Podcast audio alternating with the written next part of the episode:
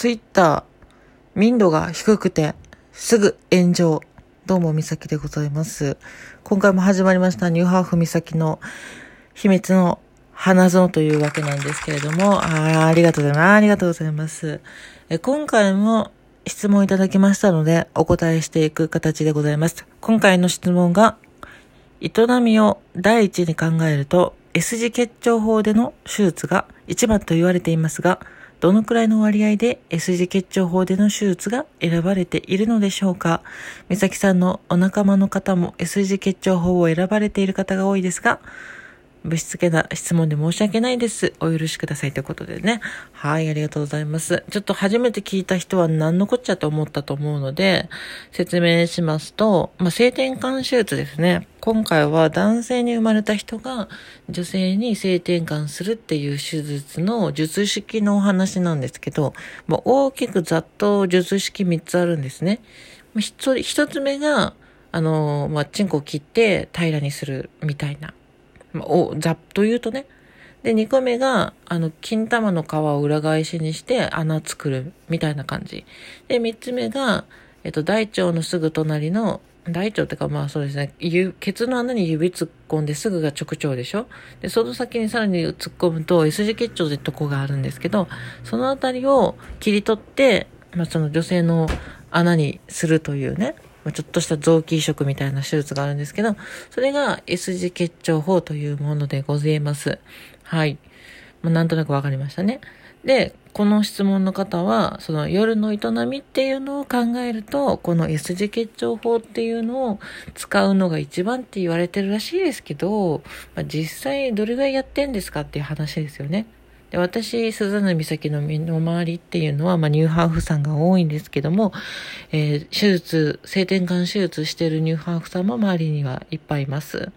で、割合としては、その、穴を作ってる人と、穴を作ってない人と、その S 字結腸を使ってる、作ってる人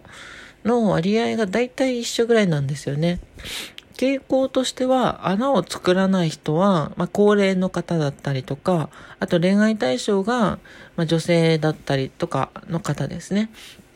で、あの、初めて聞いた方はニューハーフなのに、恋愛対象が女性ってあるのって思うかもしれないけど、普通に生まれながらの女性でも恋愛対象女性っていう人はいっぱいいますので、まあ普通にあり得ることなんだよっていうことですね。はい。で、話戻りますと、えー、その、穴作らない人はいろいろ理由があるんで、また次回話したいと思うんですけど、まあ、性転換手術、その S 字結腸を使った人、どれぐらいいるかっていうと、私の周りで言うと、知ってるのは2人です。ああ、でも3人ぐらいかな。うん、3人ぐらいか。そうだそうだ。はい。で、えっとね、あ、2人、2人だな。私含めて3人なだけで、知ってるのは2人だわ。はい。で、あの、実際どうなのかってことですけど、なんかね、やっぱり S 字結腸っていうのは臓器を使ってるから塞がりにくいんですね。あの、もともとその人間ってピアスみたいに穴開けたら塞がるじゃないですか。で、この女性の穴っていうのも、もともと男性の体に穴はないもんだから、まあ、それをね、無理やり作ってもね、塞がろうとするんですよ。で、この塞がりを抑えるためにダイレーションっていうその拡張作業が必要になるんですけど、まあ、S 字結腸法は結構塞がりにくいですね。やっぱりサボっててもそんなに塞がらないって感じがしますね。はい。まあ、その代わりちょっといろいろもともとね、その S 字結腸っていう臓器使ってますから、まあ、分泌液的なものがあったり、独特の匂いがあったりするんですけど、まあこれも完全に、あの、肛門、肛門っていうか腸の、大腸の匂い、大腸液の匂いがするんですけど、うん、まあ常に24時間ダダ漏れで漏れてるとか、匂いが臭いとかは言うわけじゃないんですけど、まあ、ダイレーションのした翌日とかはまあまあ臭い、特に朝が臭いですね。はい。あと、まあ、なんか、なんかそういうことをしただともまた臭いって感じですね。はい。うん。まあ、臭さは置いといて、で、これなんで S 字結腸にしちゃうのかっていうと、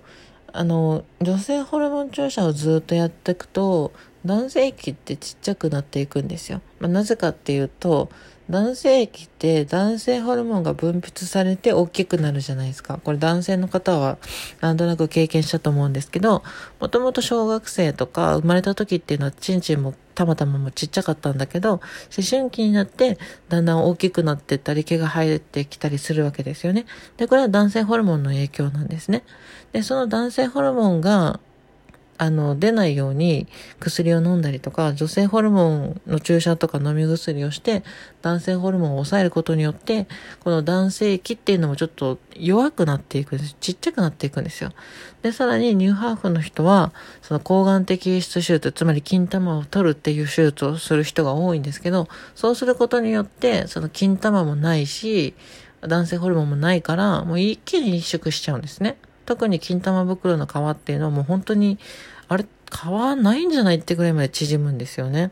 はい。で、この縮む期間っていうのがだいたい2年から3年ぐらいですね。で、女性ホルモン注射とかで女性ホルモンを開始して性転換手術をする人っていうのは、